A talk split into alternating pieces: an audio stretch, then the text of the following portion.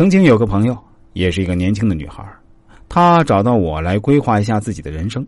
她当时的情况是这样啊，来自西部甘肃省的一个贫困山区，只有高中文化程度，长相平凡，社交能力一般，口才一般，在东莞一家制衣厂的流水线上班。当时她是处在人生一个非常迷茫的时间。我了解到她的困惑后。对他说：“虽然你只是在流水线上工作，但是我看得出来，其实你是一个内心有点想法的人。比如，你其实是想创业的，你是一个有梦想的人。”他听完后对我说：“师傅，你说的太准了，我是想创业，但是又不知道从什么地方做起。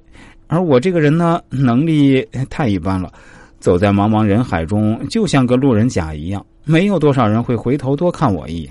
那么。”你认为我如果创业的话，应该做什么行业呢？我对他说：“当然就做服装行业，毕竟你最熟悉这个行业。”他迟疑了一下，说：“可是我不懂这里面的行情。你也知道，流水线上的话，老板都不会让你接触其他环节的，你只要做好自己的活儿就行了。”我对他说：“所以你就需要自己多积极努力啊。”你好歹也是在这个行业里面打拼，你的主管、你的其他部门的同事都是你可以学习的对象。你只要嘴巴甜一点自己啊多用心观察一下，学习这方面的知识，要获取更多的信息还是不难的。因为我注意到你说自己是来自甘肃的，你可以利用西部地区与沿海地区的信息差以及价格差去挣这些利润。如果做好了，绝对会比你在流水线上埋头苦干收入高得多的。这个女孩听完后对我说：“我已经明白了，谢谢师傅指点迷津。”过了大概五年后，这个女孩又在网上联系我说：“师傅，真的非常感谢你。自从上次听了你的建议后啊，我就把流水线上的工作当成了一个给自己充电学习的机会。说实话，我以前是做的非常被动的。”后来找你规划了一下人生，我就变得更加积极主动。我花了大半年的时间，把服装行业的各个环节基本上都搞清楚了。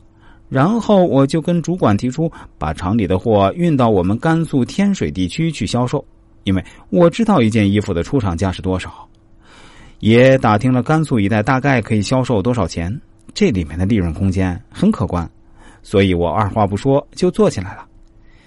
一开始的时候确实非常艰难，但我咬牙还是坚持下去了。我父母也帮我打打下手。现在我可以毫不谦虚的说，在我们天水地区的服装批发界，我也算是一个有头有脸的人物了。一年除掉各种开销，保底收入一百万还是没问题的。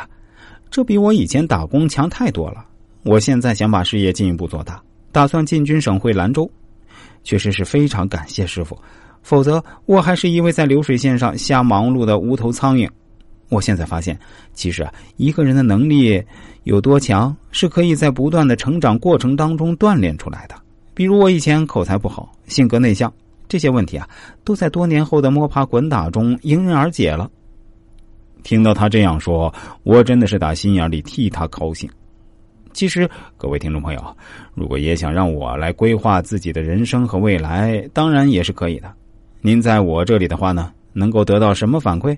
其实我有点类似职业策划，也有点类似心理咨询，当然也不是完全是心理咨询啊。反正呢，我会尽我所能帮您设计好人生，让您啊一生少走弯路啊。